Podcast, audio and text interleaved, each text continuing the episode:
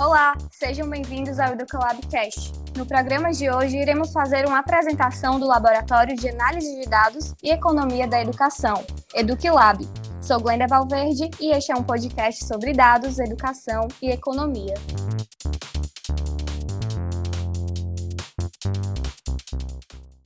Contaremos com a presença de alguns dos diretores e fundadores do laboratório. A professora da Universidade Federal do Ceará, no campus de Sobral, do curso de Ciências Econômicas, Alessandra Benevides. Oi, pessoal, tudo bem? Sejam todos muito bem-vindos a este primeiro episódio do nosso podcast. Temos Rafael Barbosa, professor da Universidade Federal do Ceará e pesquisador do Observatório do Federalismo Brasileiro. Olá, pessoal, tudo bom? Também temos Jorge Gomes, licenciado em Filosofia pela Universidade Estadual do Ceará, professor da rede estadual e atualmente técnico da Secretaria da Educação do Ceará, SEDUC. Olá a todos, sejam bem-vindos ao nosso piloto. O EducLab ele conta ainda com mais uma diretora que não pode estar presente neste episódio. Bom, Acho válido começarmos nossa conversa com a seguinte pergunta: De onde surgiu a ideia de criar o laboratório? Poxa, Glenda, deixa eu contar um pouquinho e aí talvez o, o Rafael, o George possam complementar. Mas o nosso laboratório, é, antes de, de, ser laboratório, ele era um, ele começou como um grupo de pesquisa é, em que os professores que integram atualmente né, o quadro de diretoria, eles, eles tinham interesse nessa área de economia da educação, já faziam suas pesquisas desde quando fizeram a tese, né, já tinham interesse nessa área de educação, e aí é, houve uma confluência de interesses e a gente montou um grupo de pesquisa. Esse grupo de pesquisa é, eu sugeri, e todos obviamente aceitaram, e a gente convidou o George, para fazer parte do grupo de pesquisa, uma pessoa que tem uma baita visão é, de como é lá na SEDUC, né, na Secretaria da Educação, e, e, de como as coisas efetivamente funcionam, tem uma experiência muito grande com dados educacionais, e aí seria assim o, o, o complemento perfeito para toda a nossa teoria, né? O George tem a prática. Então, na verdade, o laboratório ele foi e é, né, o grupo de pesquisa não acabou, mas ele começou, o embrião dele foi esse grupo de pesquisa. Certo. É, quais os principais temas de pesquisa que o laboratório vem contemplando? Essa é uma pergunta bem interessante, porque o nosso grupo, nosso laboratório, ele tem uma, uma agenda de pesquisa que aparentemente é bem ampla, certo? Então, a gente tem a professora Zilânia, que toca uma agenda hoje com um dos nossos parceiros de educação infantil, e é uma agenda muito importante para a gente, que a gente sabe a importância da educação infantil, então é, a Zilane ela vem trabalhando, tentando avaliar a qualidade da educação infantil.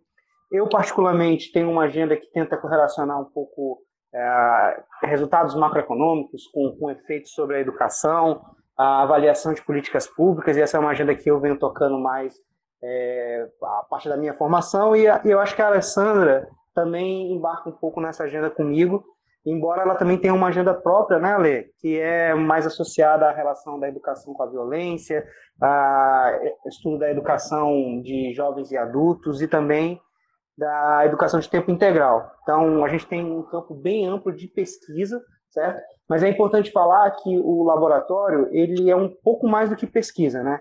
É, a participação do George também chama muita atenção por isso, porque a gente também se propõe a atuar de alguma forma auxiliando aos gestores públicos educacionais. Então é um laboratório que contempla algumas coisas associadas à pesquisa, mas a gente também tem um busca ter um papel ativo de, de, de para auxiliar os gestores educacionais nas suas tomadas de decisões. O laboratório integra alguma rede de cooperação? Quais são os parceiros do laboratório? Wenda, é, a gente participou de, de um edital para a formação de uma rede de pesquisa no ano passado e é, o laboratório EduqueLab foi, foi contemplado, então a gente já integra essa rede de pesquisa que chama Observatório Tecnologia na Escola, é, OTEC, é uma, é uma rede liderada pela FGV, né? a gente tem, é, em termos de rede, é, essa daí, Rafael, tem Fala aí de algum dos nossos parceiros que você tem mais propriedade. Certo. Bom, dentro dos nossos parceiros, eu acho que o principal parceiro ah, que é externo aqui ao Ceará, além da Rediotec, né, que é uma rede que a gente participa, não necessariamente o parceiro, é o laboratório LEPS, que fica na USP de Ribeirão Preto, né, gerenciado lá pelo Luiz Escosafave e pelo Daniel Santos, né, e a gente tem uma parceria com eles em algumas pesquisas que a gente pesquisas de campus que a gente realiza aqui no Ceará, além da gente fazer parte da rede de pesquisadores do LEPS, é, que é uma rede bem ampla que tenta promover uma discussão mais qualificada sobre educação no Brasil, né? É, e eu acho que uma outra parceria importante para a gente, mas eu acho que o George poderia falar com maior propriedade sobre ela, é a SEDUC, né, aqui do estado do Ceará. Né? Sim, sim, Rafael. É, a Secretaria da Educação, ela, desde o começo, acho que, é, que atua muito próximo do laboratório, porque as nossas primeiras conversas, pelo menos aqui, aqui originou a, a minha possibilidade de participação, né? É, vem da nossa troca de, de, de, experiência e avaliação dos dados, principalmente dos dados educacionais que a SEDUC possui, e a gente, em torno disso, começou a construir algumas conversas, principalmente na, na perspectiva de avaliar as políticas que a Secretaria implementa, né? É, o desafio da Secretaria hoje, é, que nos colocou particularmente também como nosso desafio, a análise da, da, da, das desigualdades na área educacional, né? Combate à desigualdade educacional é muito forte. A gente também tem a construção de indicadores, a gente propõe algumas, alguns indicadores e de instrumentos de avaliação também, né? A gente já vem, tem participado de algumas discussões sobre avaliação diagnóstica e também, principalmente, algumas discussões sobre avaliação é, é, na perspectiva dos alunos, né? De como é que os alunos podem melhorar a relação deles com a escola, na perspectiva do engajamento então, é, a secretaria é, não só ela fornece o, a matéria-prima para as nossas análises, mas também re representa aí a integração entre a academia e a gestão pública, né? De modo que a gente pode avançar, ver a educação pública avançar é, com, com bases científicas, com, com a qualidade na sua, no seu planejamento, no diagnóstico da sua realidade e na implementação de suas políticas. As principais abordagens que vêm sendo empregadas nas pesquisas? Essa é uma pergunta bastante interessante, Glenda. É, o nosso laboratório, ele é um laboratório formado, tem três membros que trabalham bastante com análise de dados estatísticos, certo? Que, no caso, isso vem muito da nossa origem de formação como economistas, né? E, então, as principais abordagens que a gente tem é, para fazer a análise educacional, elas são bastante relacionadas à abordagem quantitativa e estatística. O George faz parte do nosso grupo e não por acaso também é um cara que não tem que trabalha bastante também com a parte quantitativa de análise de dados. Então assim a gente se soma é, tendo por um lado uma abordagem econométrica quantitativa muito pesada, né, de trabalhar bastante com, com, com a parte estatística bem pesada mesmo e também com, com vários elementos que são bastante importantes na análise de dados, como visualização de dados, organização gerenciamento de bases de dados educacionais. Então, acho que essa é a junção ideal e que a gente tenta carregar no nosso laboratório. O que é esperar do laboratório nos próximos anos? Eu posso começar falando, mas essa perspectiva de, de longo prazo, é, se eu esquecer alguma coisa, se, eu, se vocês tiverem mais coisas a falar, meninos, não se furtem né, falem, mas é, as expectativas que nós temos são as melhores possíveis. O laboratório, ele não, ele não tem nem dois anos de existência, e veja quanta coisa a gente já integra, quantos parceiros nós já temos, né? Então, é, tudo está andando muito rápido para a gente. É, e academia, pesquisa, essa parte, ela não é rápida, mas os, os, uh, os parceiros estão chegando, acho que tem o, o, Ceará, ele tem uma é, ele é muito acolhedor, né? A gestão pública aqui no Ceará é acolhedora em relação a tentar fazer uma gestão com base em evidências. E isso, isso aí é um prato cheio para quem para quem está num laboratório como o nosso. Então as perspectivas são de que a gente vá consolidar essas, essas parcerias que nós já temos e, e conquistar novos espaços, né?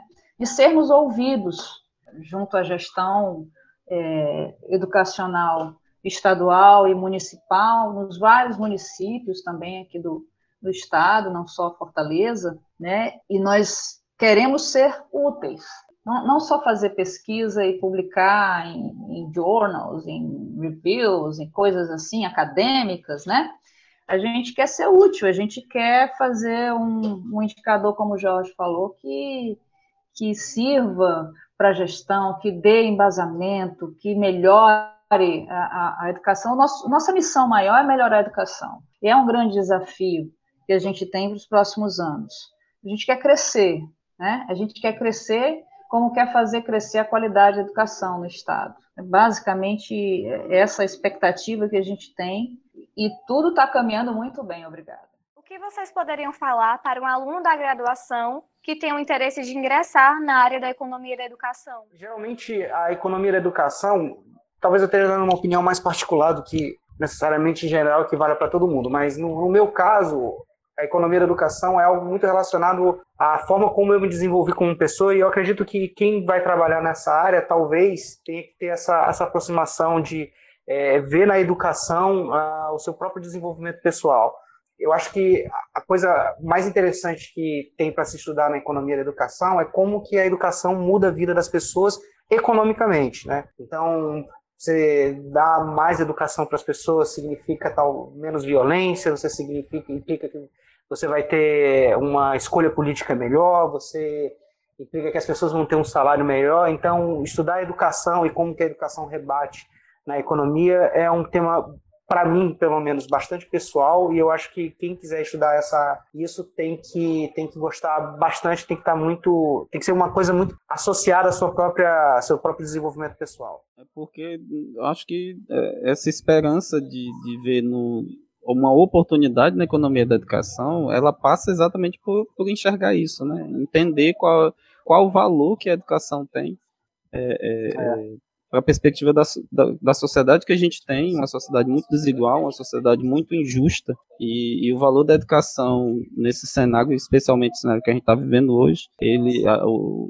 a, o valor de pesquisa, de, de conhecimento para isso é muito importante para todo o desenvolvimento que a gente vai precisar é, nos próximos anos. Né? É, eu sou uma pessoa apaixonada né, por essa área de educação, e se você for observar, desde a minha graduação eu já falava de educação. Essa área tem a facilidade para quem é aluno de graduação, isso pode ser um fator atrator, né? É, ela tem uma facilidade enorme de ter dados.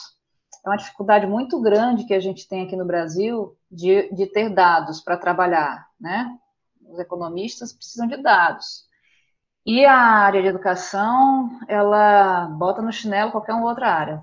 Você tem dados para tudo na, você quase tudo que você queira está sendo lá é, mensurado.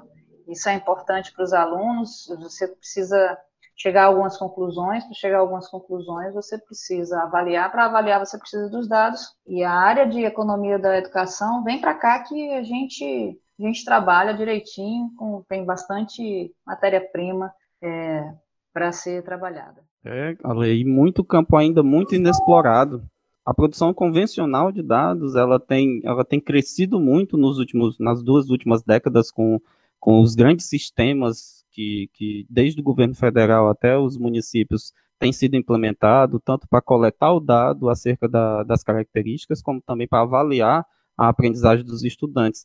Mas ainda há muito dado escondido e há muito dado ainda que não que não foi colocado às vistas, ainda não foi dado visibilidade a ele porque a gente ainda precisa ajudar a educação a entender o valor do dado, a entender o valor do cotidiano, da produção de dados cotidianamente. Não são só aqueles dados coletados anualmente ou bianualmente, como no caso de algumas avaliações, mas tem dados diários e, e a produção ela, ela é muito rica nesse sentido é, e, na verdade, tem que ser acompanhada também por boas interpretações, análises e padronização desses dados. Estou só apresentando mais uma grandeza desse campo, que é a grande oportunidade de ainda trabalhar com, com, com muitas possibilidades de análise de dados que ainda são inexploradas. É verdade. Tem muita coisa para ser feita, muita coisa para ser feita. É uma montanha de, de trabalho aí pela frente. Certo. É, muito obrigada. O primeiro episódio do EducLab Cast está terminando. E agradeço a participação dos nossos convidados. Eu que Obrigado, agradeço, pessoal. Brenda. Obrigado, Obrigado pelo convite. Obrigado, valeu.